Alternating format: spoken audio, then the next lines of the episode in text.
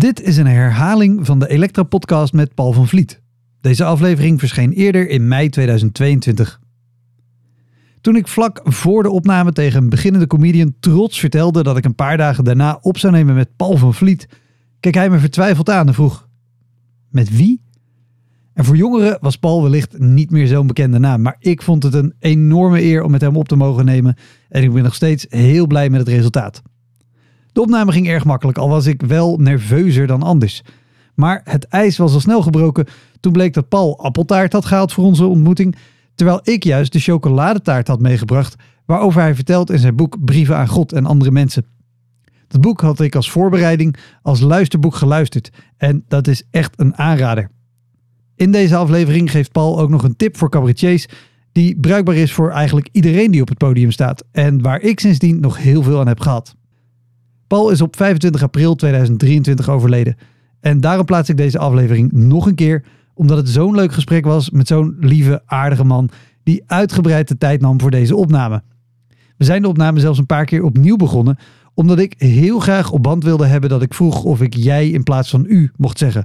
Het voelde namelijk heel raar om jij te zeggen tegen iemand met zo'n staat van dienst. Die vraag en dat antwoord wilde hij per se goed geformuleerd hebben en dus deden we het een paar keer over. Na afloop vroeg ik hem met schaamrood op de kaken of hij ook nog een korte promo wilde inspreken voor een show die ik een paar weken later deed in Theater Pepijn. Zijn Theater Pepijn. Ook dat deed hij, dat was te gek. Spelen in Pepijn is altijd al bijzonder, maar krijgt vanaf nu nog meer een speciaal randje. Ik denk met heel veel plezier terug aan deze opname en ik hoop dat jij er met net zoveel plezier naar luistert. Dit is de Elektra Podcast met Paul van Vliet.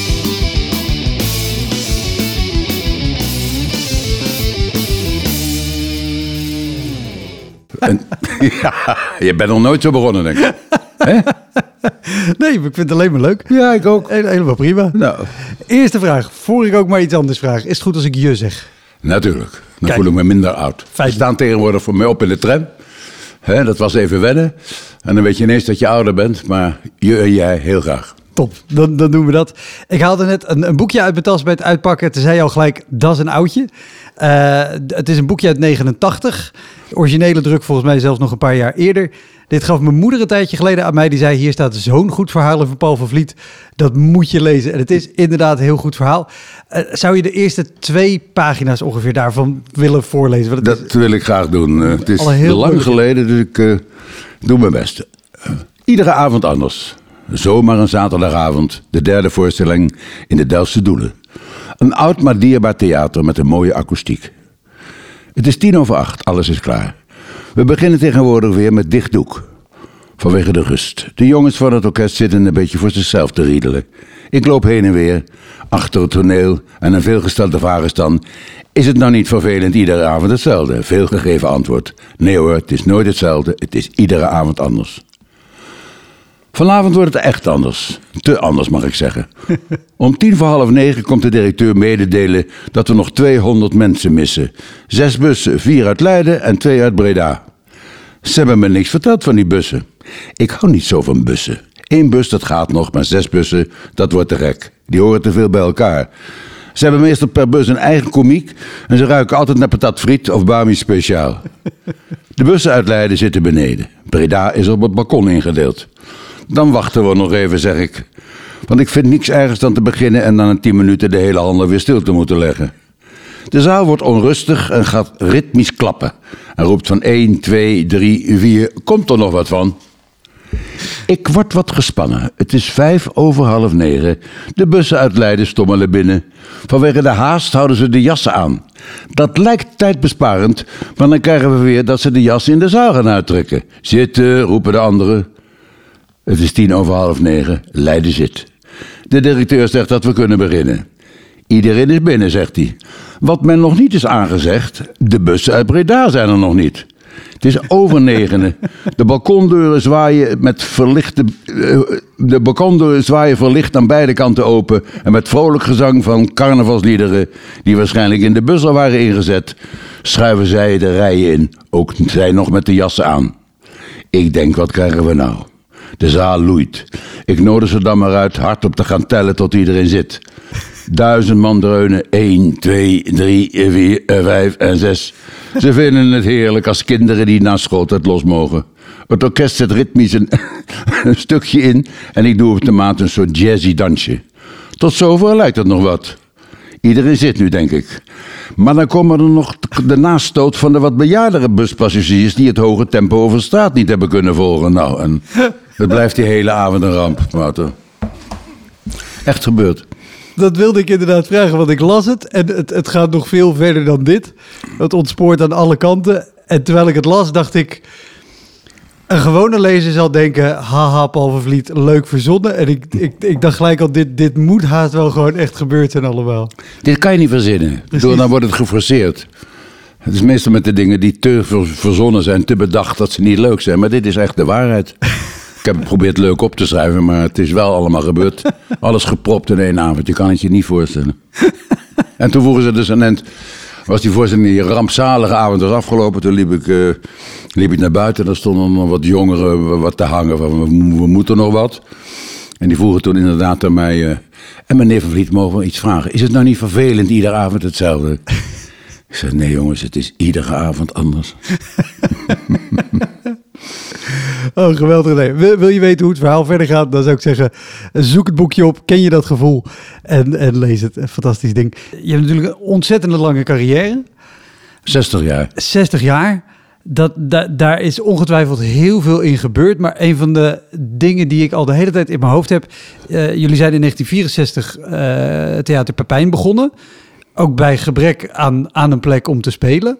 Of gebrek aan plekken om te spelen. Nee, eigenlijk niet. Ik had dat altijd in mijn hoofd gehad. Oh, oké. Tijdens mijn studie en eigenlijk al eerder op de middelbare school... had ik altijd een droom van een eigen theatertje. Als ik ooit prof word, dan wil ik een eigen huis hebben... waar je zelf de baas bent, waar je kunt repeteren. Jouw huis eigenlijk. Ja, zo. Ik had altijd in mijn hoofd dat het was... omdat er simpelweg geen kleine theaters waren... om lekker in te ontwikkelen en te... Die waren er ook niet. Je had tingeltangel... in Amsterdam en hier en daar een klein theater bij een grote schouwburg. Maar de kleine zalen waren er nog niet. Want op wat voor plekken speelden jullie dan? Ja, wij speelden dan in die kleinere zalen, zoals de Globezaal in Eindhoven... of de kleine zaal van Leeuwarden. Maar verder speelden we meteen in de grote zalen. Oh, oké. We hebben een snelle start gehad. Dat we een beetje geluk hebben ook. Wij begonnen en werden toen door het Haagse publiek omarmd. En Theater Pepijn, waar ik dan begon met de groep...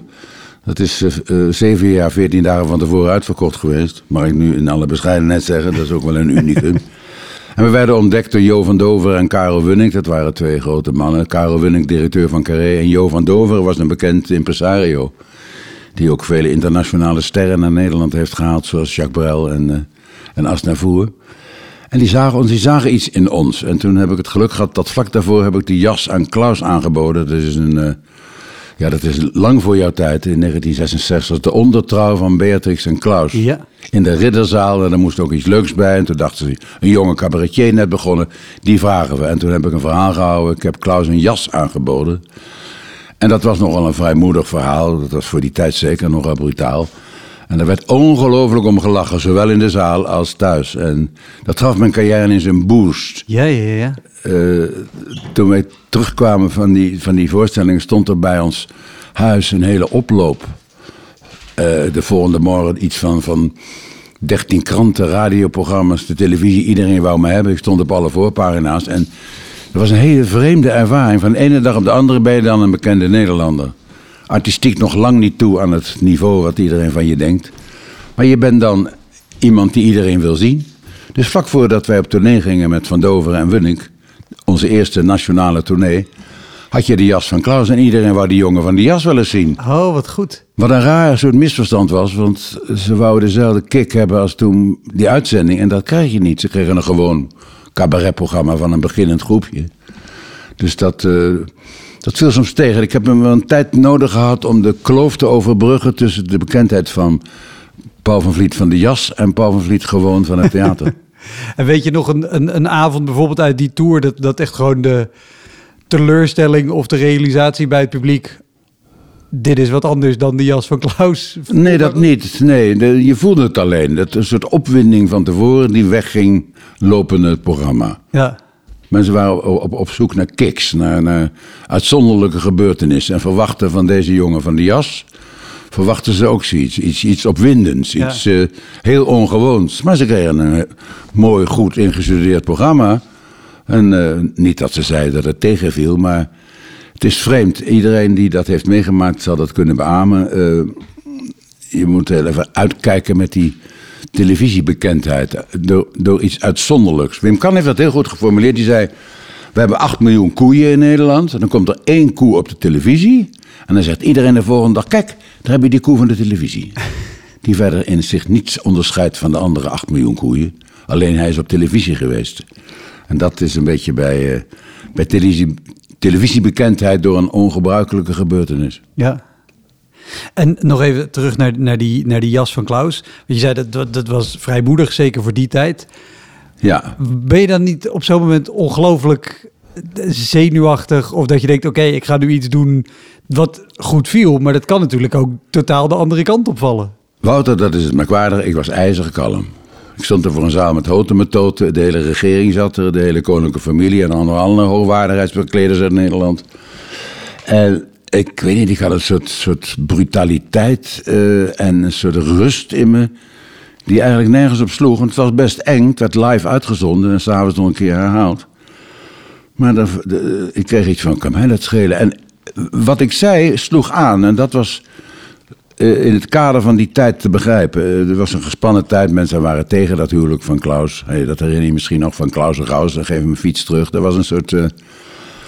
anti-stemming tegen voor Klaus. De luisteraars ook nog weer jonger dan ik. Ja. Het was natuurlijk de voormalige koningin die trouwde met Klaus. En Klaus was Duits. En dat lag 20 jaar na de oorlog nog niet heel erg lekker. Precies. Maar die mensen hadden hadden te maken met dat huwelijk die in die zaal zaten. En die waren veel op televisie met gespannen gezichten en moeilijke gesprekken en talkshows waarin ze zich moesten verantwoorden. En ik heb veel te danken gehad aan een cameraman die achter mij stond, die alsmaar dat grote blok hoogwaardigheidsbekleders die ze kenden van moeilijk kijken en moeilijk praten, die begon eens hysterisch te lachen, een beetje over de top lachen. En dat gaf het extraatje aan die voorstelling. Wat je vrijwel nooit hebt, dat mensen over iets heen lachen en een soort... Bijna een soort zenuwenlach, maar er werd zo verschrikkelijk gelachen. Mensen vielen tegen elkaar aan met zakdoeken. En ik stond er heel rustig als een beginnende cabaretier. En ik liet mijn grapjes los, wat je allemaal met zo'n jas kon doen. En het was ook verrassend, niemand had dat voor mij ooit gedaan. En dan krijg je ineens een boost, maar het was nuttig voor de carrière. Was het dan geen optreden waar het slecht gaat, maar ik vind het wel interessant. Denk je niet dat het dan ook gewoon, zeker omdat al die mensen ermee te maken hebben, een soort ontlading was na zo'n stressvolle periode? Absoluut, dat was een van de redenen van het succes. Het was een ontlading voor iedereen, zowel daar in de zaal als thuis. Ja. Later was natuurlijk Klaus de populairste van het Koninkhuis, dus het is grappig gelopen met hem. Precies. Klaus was zo geliefd naderhand. Het was ook een hele aardige, bijzondere en intelligente man. Ja, alleen dat ik wou zeggen, dat wisten we toen nog niet. Nee. De mensen om hem heen zullen het ongetwijfeld geweten hebben. Ja. Maar goed. Maar ja, een hele fijne start van de carrière. Maar daar gingen we het niet over hebben. We gingen natuurlijk over de mindere avonden hebben. Wat is de eerste of de oudste avond die je kan herinneren waarvan je denkt, oh... Weet je, want ik had vorige week je boek beluisterd. Met allemaal brieven die je hebt geschreven, autobiografie in die vorm. Ook al vanaf heel jongs af aan duidelijk gekozen, dit is wat ik wil gaan doen. Na een optreden op een zomerkamp, als ik het goed heb. Wat heel goed ging. Dat optreden ging ook nog lekker. Maar dan moet er ook een keer een optreden komen waarbij je denkt, ik weet niet of dit zo'n goede keuze is. Ja, die keuze heb ik nooit betwijfeld. Ik ben eerst in dienst gegaan omdat ik na mijn middelbare school niet wist wat ik wou. En daarna wist ik het nog niet. Toen ben ik gaan studeren, omdat iedereen zei, dan heb je een degelijke ondergrond. Toen ben ik geschiedenis gaan studeren, dat een van mijn hobby's was en nog altijd is. Na een jaar ben ik omgezwaaid naar rechten, want dat duurde korter. En toen ontdekte ik het Leidse Dende Cabaret. Toen heb ik 3 jaar geen boek gezien en geen collegezaal. Maar sluimerend die tijd ontwaakte het definitieve besef, ik wil maar één ding. Cabaretier worden met een eigen theatertje. En Ik ben een verwende jongen wat dat betreft, Wouter. We hebben eigenlijk altijd succes gehad met het Leidse Dende Cabaret. Dat werd ontdekt door het Nederlands publiek. Hé, dat is anders, dat is nieuw. Vrijmoedig, want we hadden niets te verliezen. En met Pepijn, de groep, het cabaret, hebben we dat ook gehad. We waren altijd overal vol. En met mijn one-man shows is het eigenlijk ook altijd goed gegaan. Ik heb maar 1 show gehad die minder is ontvangen. Dat was in 1981. En daarna is het altijd volgebleven, mijn hele carrière lang. Ik heb wel in het buitenland een paar voorstellingen gehad die totaal waarbij ik totaal op mijn bek ging. We hebben de Engelse show in New York geweest, 3 weken. Dat ging heel goed in een klein theater. En toen werd ik uitgenodigd voor Grossingers. Dat is een groot restored hotel boven New York. Die hadden de Holland Week. En de tulpen bloeiden, want die hadden ze gekregen van het Nederlands Bureau voor Toerisme. En zeiden ze, dat is leuk, een Nederlandse entertainer. Die moet bij ons in het hotel optreden. Wat ze me niet hadden gezegd was dat het Singles Weekend was. Een heel raar instituut. Kom uit heel Amerika, het is nu niet meer. Komen vrijgezellen en hebben maar 1 ding in hun kop. Hoe krijg ik zo snel mogelijk een partner voor de nacht? En sowieso even, want het is een hotel, zeg je? Ja. Wat voor grootte? Wat een enorm hotel. Honderden kamers, echt zo'n... We kennen dat hier bijna niet. Een enorm hotel, zo'n resort hotel met alles erop en eraan. Ja. Tennisbaden, zwembaden, fitness, parken eromheen. Alles kon je er doen. Mountainbiken. Ja, dus gigantisch. En geen Van der Valk Nijmegen, zeg maar. Nee, en een grote nachtclub van 800 man. En alle grote Amerikaanse entertainers hadden erop getreden. Ze hadden een gang vol met Sinatra, Dean Martin, Streisand, Judy Garland. Dat je daarheen gaat, dat je denkt, ja, dat was het. Dat maar, lekker spelen. Maar het was eigenlijk het was verschrikkelijk. Singles publiek, het was verschrikkelijk. Ik begon te spelen, maar gewoon een programma. En na 10 minuten stond er een grote Amerikaan op. Zei, come on folks, let's go, this man is not funny. En die verdween met zijn familie. Die verdween met zijn familie naar de bar of naar de bowling. En dat voorbeeld werd gevolgd. Dus dat is de absolute nachtmerrie. De absolute nachtmerrie van iedere entertainer. Dus dat de zaal langzaam leegloopt terwijl je staat te spelen. En dat gebeurde mij. We begonnen met 800 man en we eindigden met 50. Ja, en dan... 750 man. Ik droom er nog wel eens van dat ik sta te spelen. En het is dan in Theater Pepijn. Anders dan het werkelijkheid is. Een theatertje met zuilen. Ja. En buiten die zuilen zitten ook nog mensen. En dan sta ik te spelen. En 1 voor 1 gaan de mensen de zaal op en gaan naar de Nieuwe Stroolstraat. En ik ga ze achterna en zeg... Kom terug, ik zal het beter doen. Kan je nagaan wat, hoe diep dat zit. Die toch ergens, wat ik nooit bewust overdag heb gevoeld, die faalangst. Ja. Maar dat je s'nachts in je dromen toch gaat bezoeken. En dat toch ook niet uitgebalanceerd wordt door duizenden... shows met gewoon hele volle zalen en heel enthousiast publiek. Ja, heel gek. Zit ergens, ja. Maar ik heb mijn andere dromen, hoor. Het is voor te ver misschien, maar... theaterdromen zijn natuurlijk allemaal een beetje zo. Dat je opstaat en op het toneel staat en in je onderbroek staat. Of, ja.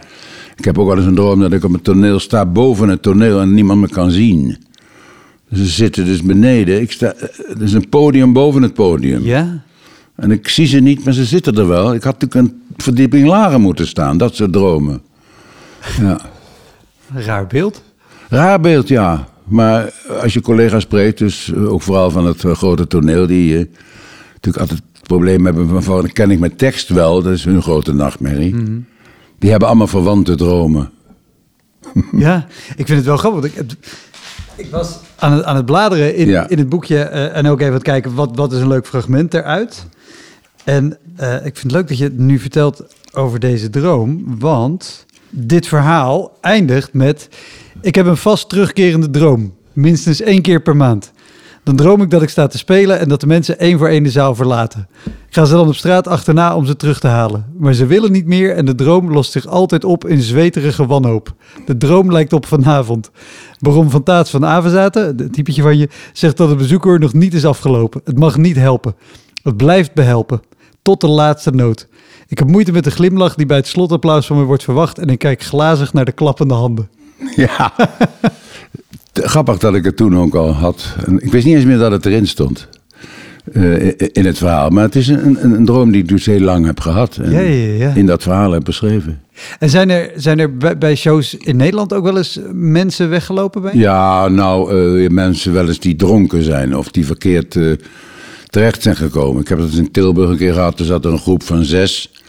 Die hadden enorme lol, maar normaal kan ik dat wel de basis zijn. Jongens, hou even op, ik ben nu aan de beurt. Jullie mogen straks weer, het is zo pauze en dan kan je weer een pilsje bestellen. Of je hoeft niet grappig te zijn, maar je moet even laten zien, hè, wie is hier de boswachter, hè, die avond. Ja. In het begin had ik dat wel, schoot ik in een soort kramp toen ik pas begon te spelen. Nu moet ik alert en heel gevat reageren. Hoeft niet.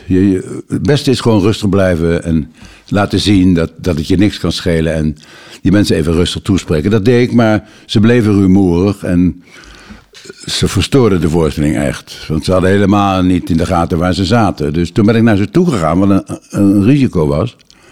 Ik ben van toneel gestapt, ze zaten op rij 8. En ik zei, jongens, gaan jullie even met mij mee?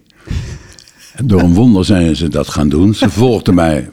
We gingen naar de ruimte buiten de zaal, in de gang daaromheen. En toen heb ik gezegd, jongens, jullie zitten volgens mij verkeerd.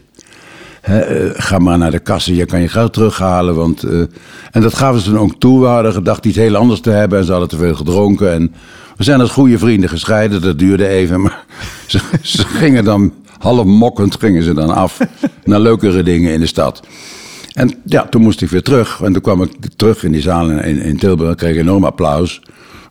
Ja, die mensen zaten ook 7 minuten precies, die zonder mij. En toen nou was de voorstelling ook gered. En, want je krijgt dan een soort rare stemming in de zaal als er iets gebeurt. Ik heb dat bij collega's ook wel eens gezien. Als ze echt boos worden of zo. Ik was bij Joop van 't Hek een keer. Toen ging die telefoon een paar keer af. En toen werd hij echt kwaad. Ging die schoppen en godverdomme. Hij werd echt woedend, liep hij te stampvoeten op het toneel. Oh. En dat is gênant. Ja. Dat werkt niet. En dat geeft ook een hele rare sfeer in de zaal. Hele rare sfeer. En het was natuurlijk een kwartiertje eer dat weer gedempt was en hij weer zijn normale ding kon doen en ook de zaal weer tot rust was gekomen en zich gewoon voelde. Maar dat zijn die vreemde incidenten. Als er iets gebeurt in de zaal wat ongebruikelijk is, ja, dat verstoort. Behalve als je het kunt oplossen op een manier waarvan je zelf niet dacht dat het zou werken. Maar dat je mensen 7 minuten alleen laat, was natuurlijk een enorm risico. Maar ja, ik dacht, ik moet wel, want ze moeten niet doorgaan. Ben ik benieuwd wat die mensen zich af hebben gevraagd. Want die zullen ook gedacht hebben, komt die terug? Komt die terug? Wat gaat die doen? Kan dit wel? Ja. En nou ja, dan zeg je zo van, even iets voor jezelf doen, maar zo terug. Weet je, ja. Zoiets. En daar was ik ook wel benieuwd naar aanleiding van je boek. Want daar, het zijn allemaal brieven die je daarin schrijft. Je schrijft er ook een aan God. Daar vertel je ook van, ik ben op een gegeven moment, zijn we uit elkaar gegaan, zeg maar. Heb ik me tegen afgezet. Maar dat was denk ik ook in een periode, als je dat op een podium deed, dat de reacties in het publiek, dat er zullen misschien ook bij mensen bij hebben gezeten die hebben gedacht, maar dit is niet. Zeker, toen ik begon had je 3 heilige huisjes. Dat was God, Oranje, het Koningshuis en nou, dat was het eigenlijk, die 2. Daar kon je eigenlijk niks van zeggen. En ik ben helemaal niet zo'n satirische, felle, grove cabaretier geweest ooit, maar ik had een keer een nummer, de heilige Kuip. Dat ging over de nieuwe religie, dat was voetbal. De Kuip was dan de plaats waar de heiligen bijeenkwamen. De scheidsrechter was de hoge priester en de spelers waren de gelovigen. En ik had een Gregoriaanse muziek erbij. Komt samenkomen, laten knielen wij nu neder rondom de groene mat. Teren van het wit met zwart gebokte leden. Nou, zo'n song. En daar zijn mensen wel boos over geworden. En dat is in 1970. En dat is nu ondenkbaar dat er iemand zou opstappen en de zaal zou verlaten, omdat ik daarmee het katholicisme of wat ook zou beledigen. Nee, en dat is met het Oranjehuis ook. Daar kan je tegenwoordig ook alles over zeggen. Ik bedoel, ik weet niet of je de columns van Joop van 't Hek volgt. In de NRC, die wil dan wel eens uitpakken tegen de Oranjes. En daar zegt ook nooit iemand van. Ik geloof niet dat daar boze brieven op komen. Je kan wel bijna alles zeggen nu. Ja. Vermits het humoristisch is en ergens vandaan komt. Dat vind ik wel. Je moet wel een reden hebben om iets te bespotten. Ja, of iemand. Dat altijd. En mensen die daar destijds boos over werden, was dat achteraf met een brief of ook wel in de zaal? Nou, alles over God, dat wordt meestal ook schriftelijk becommentarieerd. Ze lopen enkele keren aan haar toen. Hè. We spreken over 50 jaar geleden. Dat is nu ondenkbaar. Maar nog steeds, als ik iets over God zeg, over het geloof, dan komt er altijd wel post op. En de strekking is altijd wel aardig. Ik word nooit uitgescholden of zo, maar ze proberen mij erbij te halen weer. Hè? En zeggen, en Jezus Christus is ook voor jou, Paul van Vliet, aan het kruis gestorven. Hè? Je moet deze grote rijkdom niet van je leggen. Je moet dat omarmen. Hè? Je moet God weer opzoeken. Het geeft zoveel troost. Nou, dus het is eigenlijk altijd heel lief bedoeld om mij te verlichten. En ik heb ook wel eens verteld dat ik een depressie heb gehad. En dan dragen de mensen daar ook de religie voor aan als de beste medicijn. Het werkt voor sommige mensen. Zeker, ja. Het lijkt me ook wel rustig. Ik ben natuurlijk protestant opgevoed, heel vrij hoor. Mijn ouders hebben me nooit gedwongen tot iets.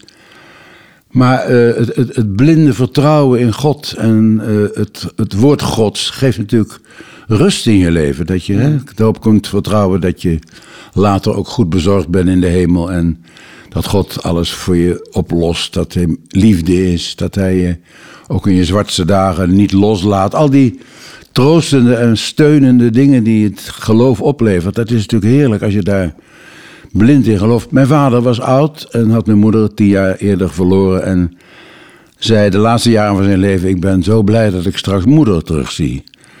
Geloofde hij en dat gaf hem een enorme steun. Ja, dat is een hele mooie gedachte. Daar werd hij ook blij van en hij zag daardoor ook totaal niet op tegen de dood. Maar ik heb dat nog niet. Het is gek dat ik vannacht gedroomd heb. Ik droom bijna niet zo vaak meer. Dat ik in de Kloosterkerk zat. Dat is de kerk hier vlakbij, die oude kerk op het Voorhout. Tegenover de Diligentia. Ja. Voor jou een bekende plek. Ja. Eerder dan de Kloosterkerk, denk ik. ik denk dat ik er zo net vanaf de parkeerplaats heen ben gelopen. Prachtige oude kerk. En daar ben ik opgevoed als jongetje. En daar zaten mijn ouders ook op een vaste plek.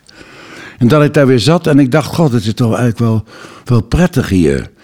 En ik moet dat misschien toch wel weer op gaan zoeken. Omdat ik ook, nu ik ouder ben, misschien ook daar de zorg van de kerk krijg. Het was ook nog berekenend, was het in mijn droom. Het is wonderlijk dat we daar nu over beginnen te praten. Want ik was die droom alweer vergeten, zoals je alles vergeet. Ja. Droom jij ook? Of? Weinig. Ja, ik ook weinig. Ik heb toevallig ook vannacht gedroomd, dus dat hebben we gemeen, maar ik zou echt niet meer weten. Meestal weet ik het ook niet, maar het komt nu ter sprake. En ik denk aan die Kloosterkerk en aan de zekerheid en de het rotsvaste vertrouwen wat dat soms oplevert in je leven. Ik vind het een hele leuke gedachte dat er nu een aantal briefschrijvers in Nederland denken, het is gelukt, we hebben Paul terug. Ja, het zou kunnen. Maar ze komen nog bijna iedere week binnen. Echt? Ik heb nog een uitgebreide correspondentie, niet alleen mail, maar ook vooral de post, omdat ik zelf ook brieven schrijf. Ik vind het nog altijd leuk om echt te schrijven. Ik schrijf ook al mijn teksten met de hand. En ik vind het leuk om me in iemand te verdiepen die dan in gedachten tegenover me zit. En dat doe ik met die briefschrijvers ook. Dan zou ik me af te vragen, wat is dat? Meestal is het een oud handschrift. Kan ik het zien? Dat het, je hebt een bepaald soort schuinschrift wat mijn moeder ook had. Wat een beetje ouderwets aandoet. Jullie daarna hebben allemaal rechtop leren schrijven volgens mij. Ik heb je blokletters, dus...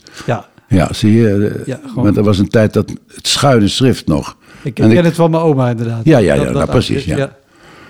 Maar goed, over schrift gesproken. Je hebt ook een lijstje volgens mij met een aantal optredens liggen. Klopt dat? Nee. Ik dacht dat dit aantekeningen waren. Nee, maar niet. Ik heb...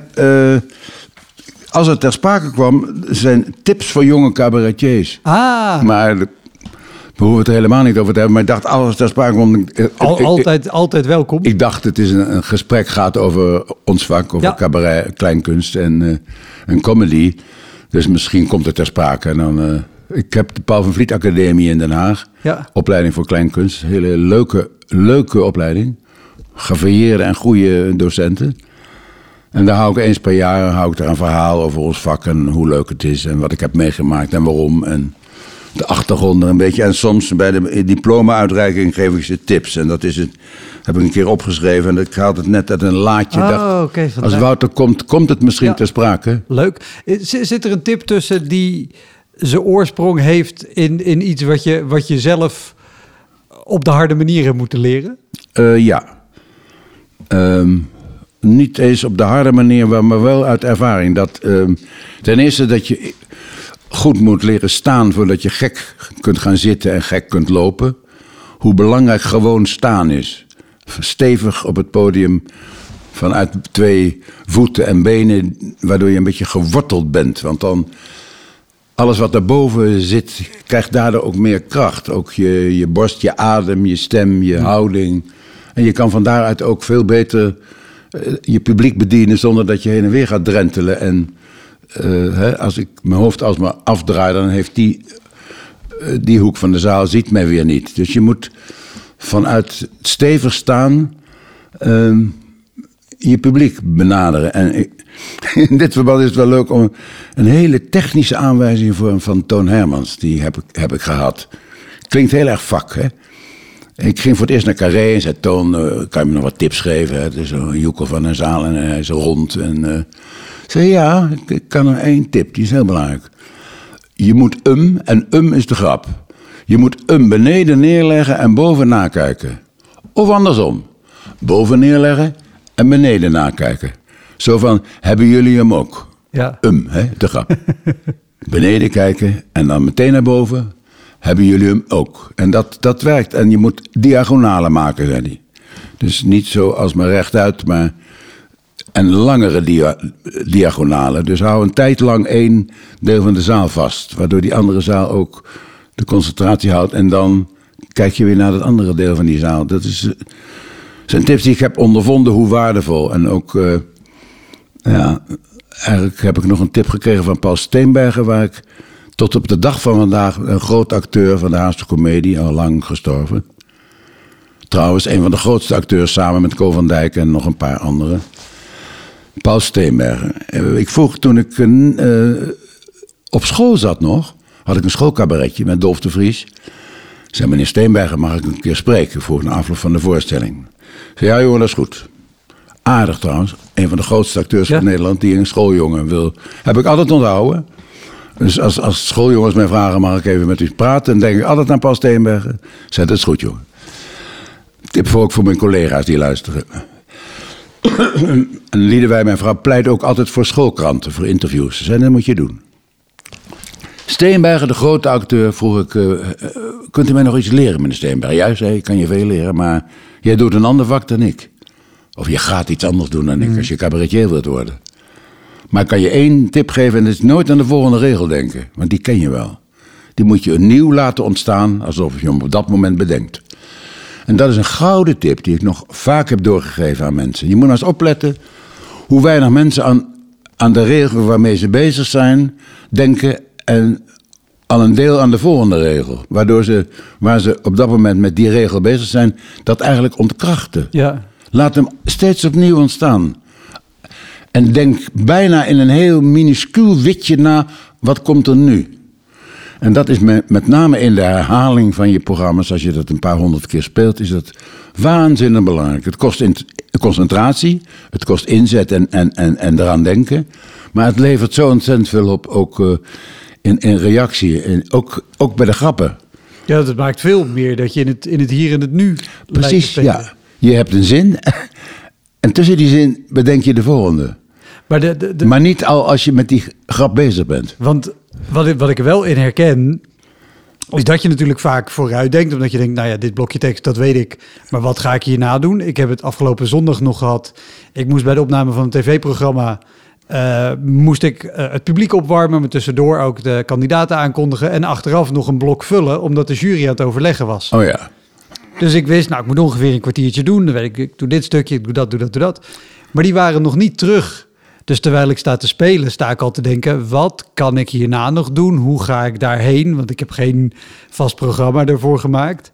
En natuurlijk de angst, die kwam net ook al even voorbij, dat je zei, de angstdromen van grote spelers is toch je tekst kwijt zijn.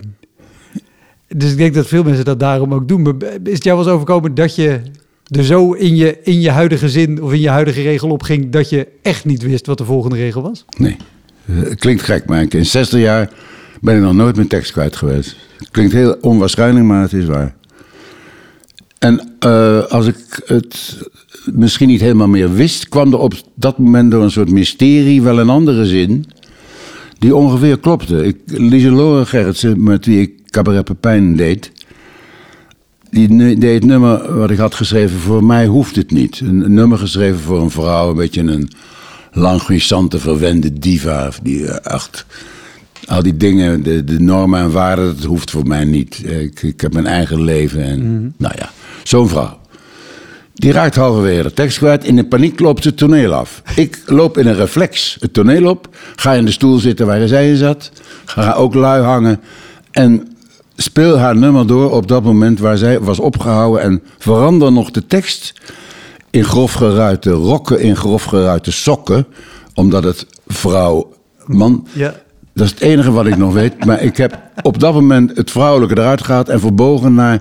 mannelijke dingen en bijwoorden en voorzetsels. Wat goed. Maar ik kwam wel buitengewoon vermoeid en bezweet van toneel af. Dat je in een soort trance dat doet. Het zijn van die mysteries. Ik heb ook een keer... Ik ben geen improvisator, laat dat duidelijk zijn. Ik moet alles goed voorbereiden en dan voel ik me veilig. Bij de voorbereidingen kan me niks schelen. Try-outs en kladavonden, die ook Paul in het klad heb ik heel lang gedaan. Voorlezen voordat ik begon. Wat een heleboel jongens hebben overgenomen. Wat een fantastische manier is en wat ik iedereen kan aanbevelen. Gewoon met je ruwe script. Het voorlezen aan kleine zaaltjes. En ook dingen voorleggen. Dit kan ook, kan die kant uit. Ik weet het nog niet precies. Wat vindt u? Heb ik enorm veel aan gehad. En wat wou ik zeggen... je was geen improvisator? Oh, nee, geen improvisator, behalve bij die kladavonden. Ja. Maar ik heb een keer met Audrey Hepburn opgetreden... die mij bij UNICEF heeft gebracht als ambassadeur. En wij traden samen op een... Voor de jongere luisteraars moet ik soms even... want die zullen denken... Audrey Hepburn. Maar dat was natuurlijk ontzettend grote filmster in de vorige eeuw. Echt, nou ja, dat is alsof je nu met Beyoncé zou spelen. Zeg maar. Minstens. Ja. En ze is zelfs nu nog een idool en een voorbeeld voor modeontwerpers en grafische ontwerpers. Ja. Orde hebben een wereldster van ongehoorde klasse. Half Nederlands, dus Orde was een beetje van ons. Onze Orde. Ik trad met haar samen op, dat vond zij fijn. Ze had een liedje van mij bewerkt. Dat heet het trouwens, ken je dat gevoel? Alle gevoelens die je kunt hebben en... Of je dat kan delen. Eigenlijk aan het publiek vroeg ik of ze dat konden delen. En ook dus de katerige gevoelens die je kunt hebben in het leven. Ze had er een coupletje aangeschreven op kinderen. En wij deden dat samen met een orkest. En we daalden de showtrappen af en ze was de tekst kwijt. En ze vond dat verschrikkelijk. Want er zaten allemaal houten met toten in smoking in de zaal. Waaronder een groot aantal collega's van haar. Die de luisteraars, de jongen misschien ook niet meer weten. Pieter Justinov. Roger Moore, de vroegere 007. Ja. Susan Sarandon, herinneren ze zich misschien nog. Harry Belafonte. Kurt Jurgens uit Duitsland. Ook allemaal ambassadeurs van UNICEF. En zij vond dat vreselijk. En wij moesten terug, die trap op.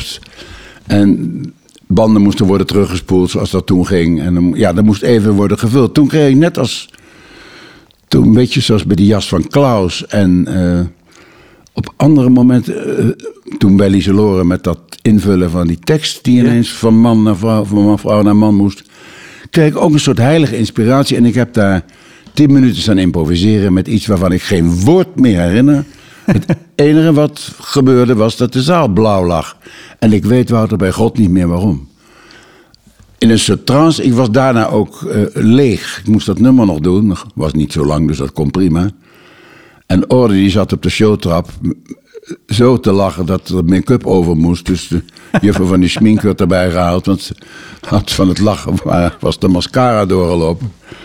Maar dat zijn van die godgegeven momenten die ik in mijn carrière heel zelden heb gehad. Die anderen misschien, die, zoals Freek de Jongen kan veel beter improviseren dan ik. En Joep ook, om een van mijn dichtstbije collega's te noemen. Ik weet het van de jongeren niet hoe het is met improviseren. Ik weet dat Jochem Meijer, met wie ik... intensief contact heb, ook alles voorbereid. Ik weet het van Toon Hermans, die de suggestie wekte dat hij het zo maar uit zijn mouw schudde, woord voor woord. Wim Kan zei altijd, er is maar één formulering goed van je grap.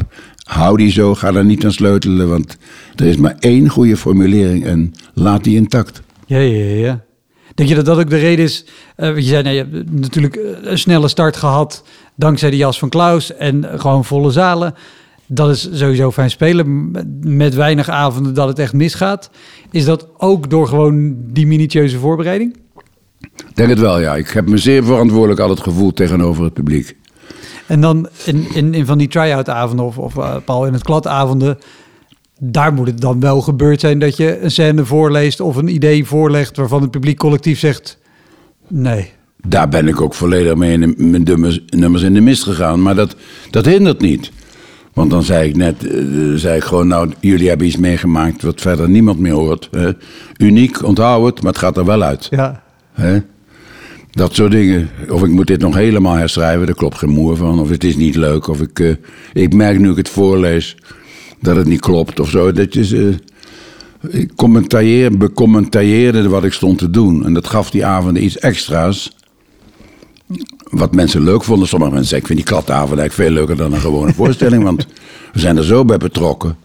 Het waren ook kleine zaaltjes. Ik deed vaak in Pepijn. En hele kleine zaaltjes in de provincie. Ja. En je zei eerder ook al, je hebt ook depressie gehad een aantal jaar geleden. En wel vaak ook sombere gevoelens. Is dat dan iets wat, als dat op zo'n avond gebeurt, raakt je dat meer of anders? Ik heb toen ik die depressie had niet gespeeld. Dat ging niet. Ik kwam goed uit. Ik zat toen in een periode dat ik liefdesbrieven speelde met Anne Wil Blankers. Dat was een toneelstuk van twee mensen die elkaar hun hele leven lang brieven hebben geschreven. Vanaf kind tot de dood van een. En ik zat tussen twee periodes in. We hebben het 3 seizoenen gespeeld, maar ik kreeg die depressie in december en daar waren we net uitgespeeld en we gingen weer door in september. Dus ik had een maand of 6 de tijd om te herstellen. Ja. En toen heb ik niet gespeeld, ook niet geschreven. Ik zat als een zombie in een stoel, vond alles niks en mezelf niks. Het was een rare ervaring, ik wens het niemand toe. Het is een hele zwarte, sombere belevenis waarin je aan alles twijfelt, ook de mooie dingen. En het gekke is, je kan ook niet voorstellen dat mensen nog van je houden als je zo bent. Terwijl er juist extra van je wordt gehouden. Want ze vinden het rot voor je. Dus ze zijn ontzettend lief en aandachtig en behulpzaam. En terwijl je het zelf denkt, ik ben toch ook lul, het stelt allemaal niks voor. Carrière, joh, hou op. Wat heeft dat nou opgeleverd? Ja, bekendheid en ik ben welgesteld geworden. Maar wat is het uiteindelijk allemaal? Geklutst water, weet je, dat soort sombere gedachten krijg je dan. Ik had hele rare ideeën dat ik mijn geld kwijt zou raken. Ging je naar het huis kijken, er zaten barsten in voor mijn gevoel. Dat huis kan ik nooit verkopen. Weet je, dat soort vreemde. Ja. Dan had ik een psycholoog en die heeft me heel geholpen. Die zei, wat jij denkt, dat zijn gedachten en geen feiten. Probeer nou de feiten te onderscheiden van jouw rare kronkelgedachten van nu. En dat heeft mij enorm geholpen. Ja, nou ja, dat is het gevaar natuurlijk in zo'n periode, dat je denkt dat de gedachten ook allemaal waar zijn. Dat ze waar zijn, ja. Nou ja, de reden ook dat ik er naar vraag, want ik merk het bij veel collega's en ik kan zelf ook mezelf goed de put in denken. Maar is zeker op een moment dat je dus, je doet bijvoorbeeld een try-out waarvan je van tevoren denkt, nou, dit is zeker een half programma en dan zijn we lekker op weg. En het loopt allemaal niet. Dat je vervolgens jezelf in de dagen daarna al direct naar beneden kan denken dat het op dat moment ook al helemaal niks meer is en dat je beter bij de slager kan gaan vragen of ze nog iemand zoeken. Ja. Maar als je nou een tijd bezig bent, als je nou zeg maar 20 jaar gespeeld hebt, ik weet niet hoe lang jij gespeeld hebt nu. Een goede 10 jaar. 10 jaar, ja. Nou, als je nou 20 jaar gespeeld hebt, dan heb je een redelijk zelfvertrouwen dat de mensen je leuk vinden en dat je het kan. Hè? Je hebt misschien wel 10 programma's geschreven in die tijd. Iedere 2 jaar 1, zo ongeveer, liep het bij mij. En er is een redelijke grond om door te gaan en niet aan jezelf te twijfelen en te denken, nou, het is mij toch 20 jaar gelukt, hè, dus dat gebeurt wel. Die energie heb je buiten een depressie om wel. Ja. Ik heb wel eens gehad dat een programma bij een try-out de mist ging. In Bergen op Zoom. Omdat ik me vergist had in de kladavonden. Die waren ongelooflijk leuk geweest. Maar ik had er zoveel bij verzonnen op die avonden. Dat maakte het leuk. Maar de kern van de show was niet goed. En toen ik hem voor het eerst had gemonteerd en ging spelen, toen bleek dat al die zwakke punten en gingen nummers ook echt gingen in rook op. Hoe waren die avonden dan om te spelen? Dat was er maar één. Ja. En dat was eigenlijk een ramp. Maar toen had ik gelukkig nog tijd. Ik had nog 14 dagen. En dat is ook zo'n wonder. Hey. Dat je dan... toen ben ik ook in een soort trance geraakt. Het was vlak voor Kerstmis, deze try-out. En ik moest op 2 januari in Middelburg zijn. Voor een feestelijke avond van de burgemeester met receptie en bal na als opening van het nieuwe jaar. En dan zouden we 4 dagen in Middelburg blijven. En toen heb ik me opgesloten, niemand meer toegelaten, ook niet raadgevers, geen adviseurs, geen enkele kritiek kon ik aan, omdat ik wist dat ik zwak stond. Thuis en ook in een hotel. En toen is het op een raarse manier gelukt om in een dag of 10 die show half te herschrijven met veel koffie en sigaretten en korte nachten in een soort verhoogde versnelling. Dat kon ik toen nog. Ik zou het nu niet meer kunnen. Fysiek kan ik dat niet meer opbrengen. Maar jij bent jong. Dus de energie die daarvoor nodig is, die heb je wel. Ja. En God geven dat je die op dat moment aan kan spreken. En niet in de neerslachtigheid verdwijnt. Maar denkt van, ik heb het altijd gekund. Godverdomme, ik zal het weer laten zien. En ik pers mezelf nu uit. En ik blijf geconcentreerd. Die kracht had ik toen. Die zou ik nu niet meer hebben. Maar ga je dan niet doodsbang het podium op? Als je zegt, ik ben zo van de voorbereiding. Dan heb je een voorbereiding gehad waarvan je denkt dat het een goed programma is geworden. Dat blijkt op avond 1 niet zo te zijn. 10 dagen sluit je je op. En zonder enige try-out of vorm van testen moet je hem voor het echi gaan doen. Ja, nou dan hangt het van de eerste 15 minuten af. Wij speelden dus in Middelburg overdag, repeteerden we nog 2 dagen, 's avonds spelen. En de eerste 15 minuten gingen goed. En toen werd ik opgetild op een niveau waar ik eigenlijk nog niet was. Maar ik heb die avond gespeeld een soort opgeklopte energie en bravoure die show, die nog niet helemaal goed was, optilde tot een niveau waar ik en het publiek tevreden mee was. Maar dat is maar 1 keer gebeurd. Ik beschouw dat ook als een soort mysterie dat je dat dan in huis hebt. Ja. Zoals die andere keren die ik je noemde, dat je ineens op dingen komt. Je hebt het met schrijven ook wel eens, dat je denkt, waar komt dit vandaan, joh? Heb ik dat in huis? Is dat van mij? Ja. Ik heb het met komische nummers wel eens gehad, dat ik zo ook een soort trance raakte. En dat zijn de beste geweest die ik in einem Goes, zoals de Duitsers zeggen, heb geschreven. Niet nog eindeloos timmeren en sleutelen, maar misschien een van mijn beste nummers is het nummer Partnerruil van een man die tegen zijn zin heeft besloten om dat dan maar eens te doen. En ze hebben dan een afspraak en het nummer speelt in een bar na afloop. Die vrouw van hem is nog bij die partner met wie het klikte en hij is weggegaan, want hij kon helemaal niet met die vrouw die aan hem was toebedeeld. En hij vertelt zijn verhaal aan de barkeeper. En dat is een nummer wat van heel erg groot lachen gaat naar doodse stilte. En dat vind ik de mooiste nummers. Waarin de tragiek en de komedie zijn verweven en elkaar versterken. Dat heb ik geschreven toen Ramses Shaffy hier woonde. En die speelde toen met Lieselore. Ramses en Lieselore heette dat programma, lang geleden. In een huis vol met mensen. Ik kwam terug van de voorstelling, had onderweg Geloof van Zutphen dit nummer bedacht. En ik zag eigenlijk niemand meer. Ik ben gaan zitten in een tumult van muziek en gezang en gedoe. Want dat was met Ramses Shaffy altijd zo. Die zat altijd aan de piano of was aan het creëren en nieuwe dingen. En in die herrie heb ik dat nummer geschreven, ik denk in een uur. En nooit meer een woord veranderd. Oh, wat goed. Ook een soort trance, een soort... Ja, dat zijn mystieke momenten. Ik denk dat dat voor de schrijvers in het algemeen geldt, dat je je beste dingen schrijft in een soort... Ja, dat je bijna buiten je om dingen worden aangedragen als schrijver en creator. Ja. Ken je dat gevoel?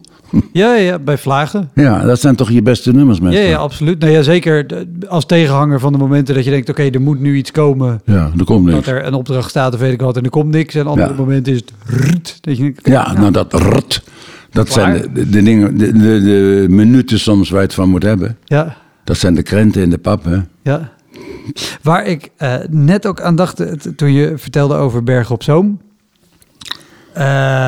En ook het vertrouwen wat het publiek toen had. Toen dacht ik wel, hoe was dat in die allereerste periode? Waarin je zei, nou ja, ik was de ene koe die toevallig op tv was geweest. Maar eigenlijk nog niet ontwikkeld genoeg voor de mate van beroemdheid die erbij kwam kijken. Zijn er dan geen avonden geweest dat je... ofwel dat het publiek dacht hij zakt door het ijs... of dat je zelf bang bent. Oké, nu hebben ze door dat ik eigenlijk gewoon nog niet kan wat zij denken dat ik kan. Nee, het was eigenlijk voor Fred Hugas en Lieselore Gerritsen vervelender. De andere twee leden. Die kregen gewoon minder aandacht. Mensen keken als ze met z'n drieën op het toneel stonden... eigenlijk alleen naar mij, omdat ze die kenden... en van hem het meest verwachten. Ik heb het wel... Ik heb het wel begrepen dat het zo was. Dus daarom heb ik er eigenlijk geen last van. Ik dacht, het is logisch. Dus ik heb het niet over wakker gelegen. Okay. Ik dacht, het is dit klopt. Ik heb iets opgeroepen wat ik nu niet kan waarmaken, maar dat is mijn eigen schuld. En wat mij met beide benen op de grond heeft gezet. Want ik werd toen gevraagd als presentator van het programma... het Grand Gala du Disque. Dat vroeger een groot galabal was met uitreiking van de Edisons. Waar allemaal grote mensen optraden. Godfried Bomers heeft dat een keer gedaan. Met Marlene Dietrich, om maar een paar grote namen te noemen. Het was een heel prestigieus ding. En ze hadden mij gevraagd om dat te doen. En ik was op basis van de jas van Klaus. En ik dacht, oké, ik had toch het idee, dat doe ik wel. Hè? En ik moest beginnen... met die zaal, een groot gala in Amsterdam. In de rij, allemaal in smoking en in het lang, was toen nog zo. En die eerste conferentie, die ging helemaal niet. Mensen kwamen nog binnen, koud binnen. Elkaar bekijken, hoe zie je eruit. Het was een heel moeilijk, stug publiek. Wat eigenlijk nauwelijks lachte om wat ik zei. En toen stond ik na afloop weer met beide benen op de grond. En... dat was niet de jas van Klaus, jongen. Dus je moet er hard voor werken. En dit soort dingen moet je nooit meer aannemen. Want je weet, het is gale publiek. Die komen niet voor jou, die komen voor elkaar. Die komen voor heel iets anders. Die komen om grote sterren te zien en na afloop te dansen en dronken te worden. Maar die komen niet voor jouw grapjes. Dus ik heb dat daarna ook nooit meer gedaan. Ik heb nooit meer iets gepresenteerd. Of ik heb altijd gezegd, jongens, dat doe ik niet. Dat kan ik niet. Ja. Nou ja, dat is ook wat ik bedoelde met de tips. Met dingen die je in de praktijk leert en later weet. Ja, dat moet ik niet doen. Ik vind het overigens heel fijn dat je dit vertelt. Want ik heb afgelopen jaar... mocht ik de publieksopwarming doen... voor de uitreiking van het Televisiergala. Oh, kijk. Nou, dat was in Carré. Ja. Daar wist ik ook al van tevoren van... dat wordt heftig. Dat wordt heftig. Want de setting was exact hetzelfde. Mensen komen nog binnen. Het is de rode loper, ja. Het is wie draagt wat, wie komt met wie. Ja. En hoe ben je er doorheen gekomen? Het was effectief. Het publiek was enthousiaster dan andere jaren. Dus de productie was heel blij met me. Ik vond het heel fijn, want ik had in Carré gespeeld. Ja. Dat had ik tot dat moment ook nog niet. Nee. Maar wel... Had je hele harde grappen? Nee. Want dat is dan misschien nodig, hè? Of niet? Ik had ze bewust tot net aan de grens. Want ik wist dat later zou Peter Pannenkoek, die zou ook nog komen. Daarvan wist ik... Die gaat er met gestrekt been in. Ja. En ik weet ook, ik moet wel even...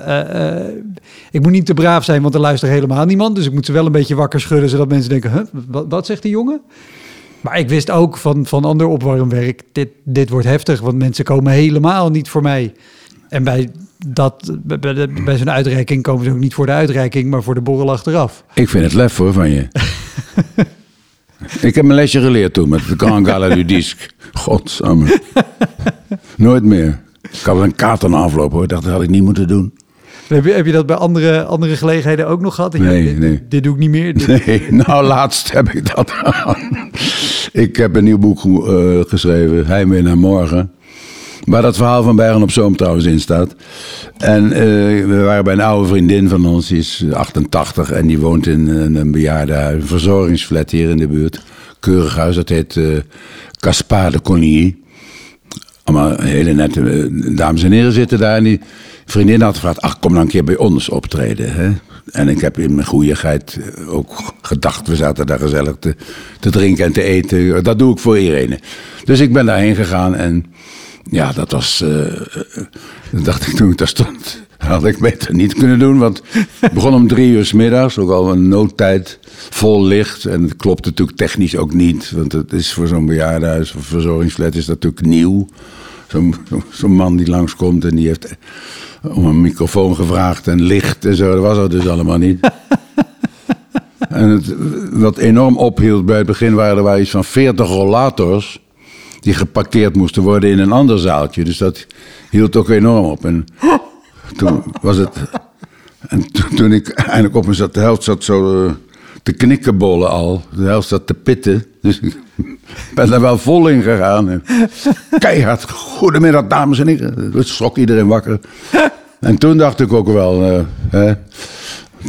daar moet ik 86 voor worden om te weten dat ik dat eigenlijk niet meer doe. Ik hoop niet dat de lui mensen van Gaspar de Cougny deze podcast horen.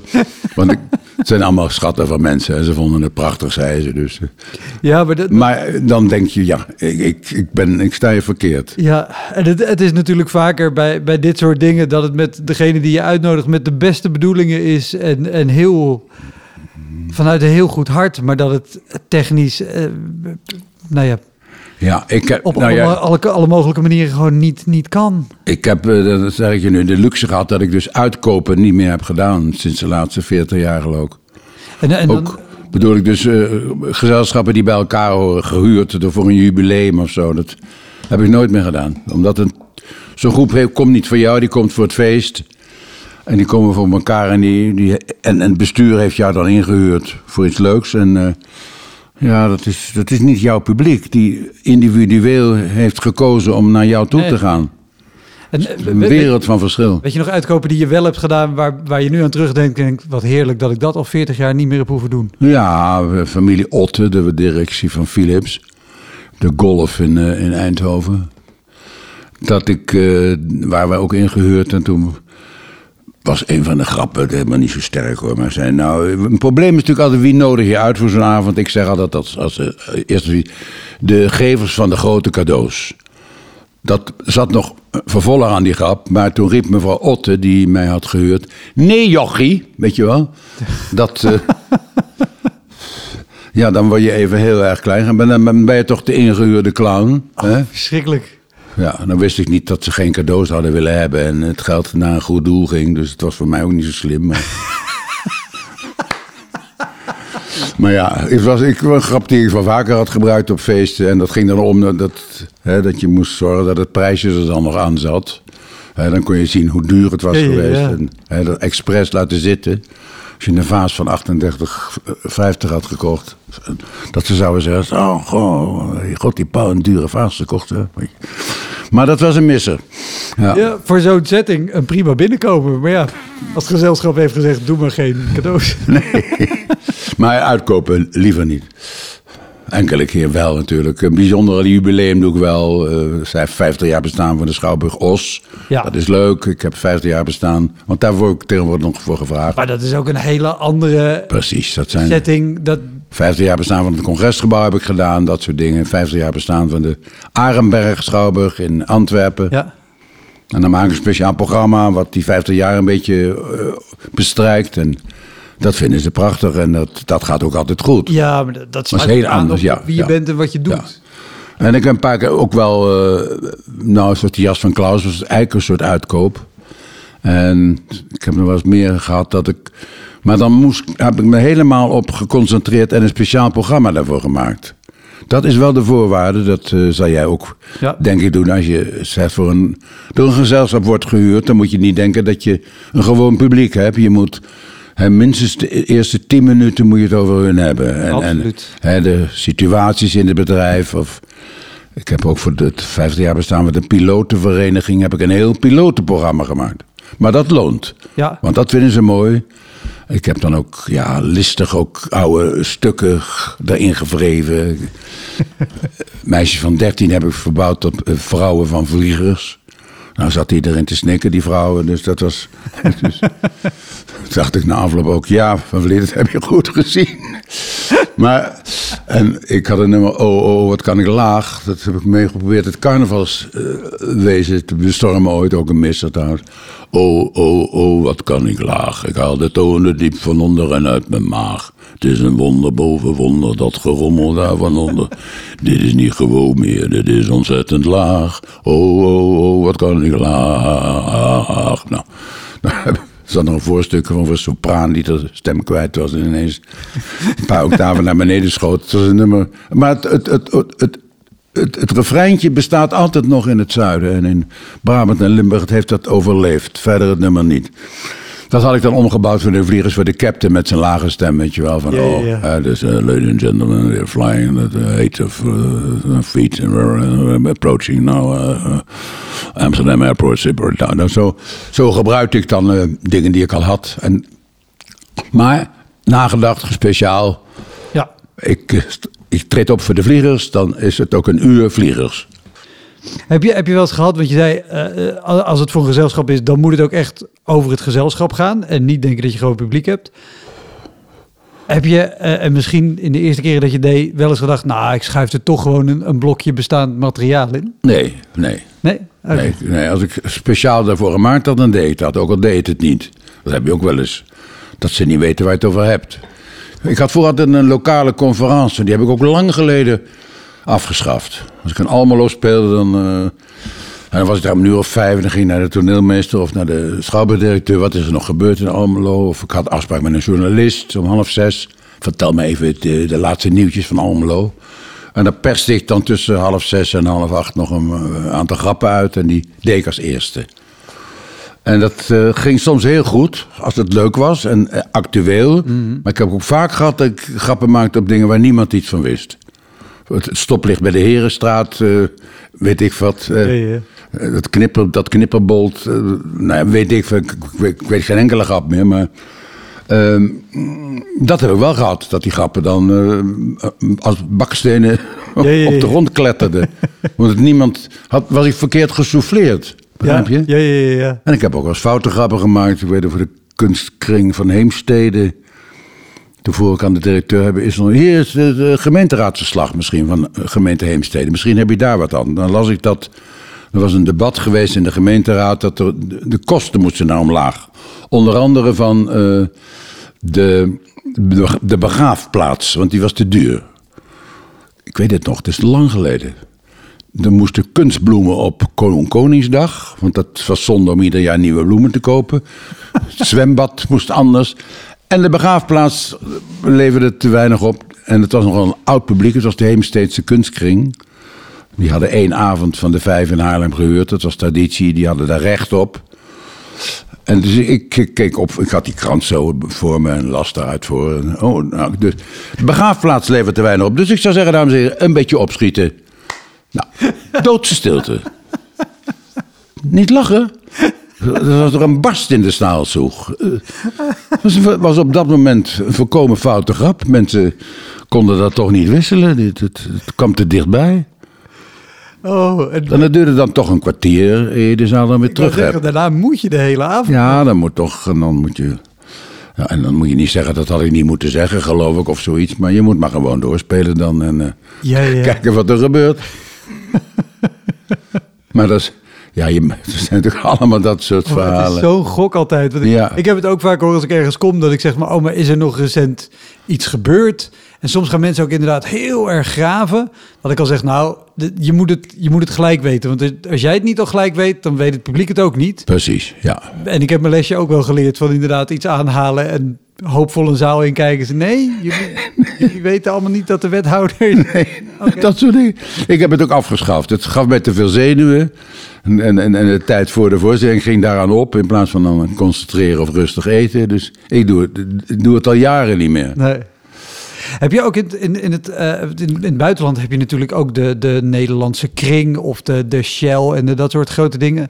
Ik neem aan dat je dat soort shows ook gedaan hebt. Ja, heel veel. Ik heb heel veel gereisd voor Nederlandse clubs. De hele wereld over geweest. Ze zitten overal. Want dat is een terugkerend thema, haast ook in de podcast. Daar heb ik vaker al mensen over gehoord. Ofwel dat de omstandigheden heel heftig zijn. Dan wel de mensen die je ontvangen die heel blij zijn dat er vers bloed binnenkomt. Maar ook de show zelf die best pittig kunnen zijn. Ik heb daar alleen maar goede ervaringen mee. Ze zijn zo blij dat je komt. Met name dus in Canada en zo, bij mensen die lang uit Holland weg zijn. Die expats zijn kritischer. Die gaan, en zeker tegenwoordig, gaan veel meer naar huis. Die hebben minder heimwee. Je moet je programma wel een beetje daar ook afstemmen. Hè? Dus je kan wel over Nederland spotten, maar niet te hard. Want het moet ze een beetje bevestigen in hun keuze dat ze hun juiste keuze hebben gemaakt door te emigreren of in een vreemd land te gaan werken. Dat is natuurlijk altijd een beslissing geweest. Ja. Waar ze lang over nagedacht hebben. Waar misschien ook de familie tegen was of de vrouw en dat. Dat zijn geen gewone besluiten geweest. Daar is over nagedacht en er is vaak voor geknokt. En die mensen hebben natuurlijk toch een gevoel over Nederland. Zeker als hun kinderen hier zitten, wat vaak gebeurt bij die mensen. Die zitten op de middelbare school vaak hun kinderen in Holland. En dan zitten ze zonder die kinderen daar. Dus die hebben een gevoelig plekje voor Nederland is een zwak punt in hun hart. Ja. En daar moet je niet op trappen. Nee, daar moet je ook een lastige balans in vinden. Balans vinden dat je wel spot op Nederland, maar niet te hard. Ja, ik denk dat je zo'n beetje elk theater wat er staat in Nederland in de afgelopen 60 jaar wel gehad hebt. Zijn er theaters, zonder ze per se bij naam te noemen, waarvan je nu zegt, daar ga ik niet meer heen. Wat ze me ook bieden, hoe mooi het ook gepresenteerd wordt. Kerkrade. Dat is de enige stad waar ik niet meer wil spelen. Daar heb ik altijd het gevoel gehad. Ik heb er wel jaren gespeeld, ze begrijpen me niet. Ik moet hier in het Duits optreden. Ze spreken een taal die ik niet versta. Ze hebben een humor die ik helemaal niet begrijp en ze begrijpen mij niet. Ik zei tegen mijn management, schrap Kerkrade maar van de lijst. Het is de enige stad waar ik ook nooit meer terug ben gekeerd. En misschien Delfzijl, omdat het een klote en weg is. En ook de Schouwburg, de Molenberg-Schouwburg, is ook niet mijn ideale zaal. En ik kon me de luxe permitteren om dus minstens 2, 3, 4, 5 dagen in één stad te spelen. En dat betekent op de duur alleen 4 per week in één stad. Dat was de formule. Dus 4 dagen Delfzijl, Wouter, dat is niet aan te bevelen. Er is ook geen leuk hotel. De omgeving is, moet je echt leren kennen. Ik ben wel eens op stap geweest met iemand uit Oost-Groningen die mij de schoonheid van Oost-Groningen heeft laten zien. Toen ben ik wel bekeerd, maar toen was het te laat. En Delfzijl hebben we ook geschrapt. Ja, te gek. Dankjewel. Het was leuk, Wouter. Ja. Nou, ik heb het idee dat we nog uren door kunnen.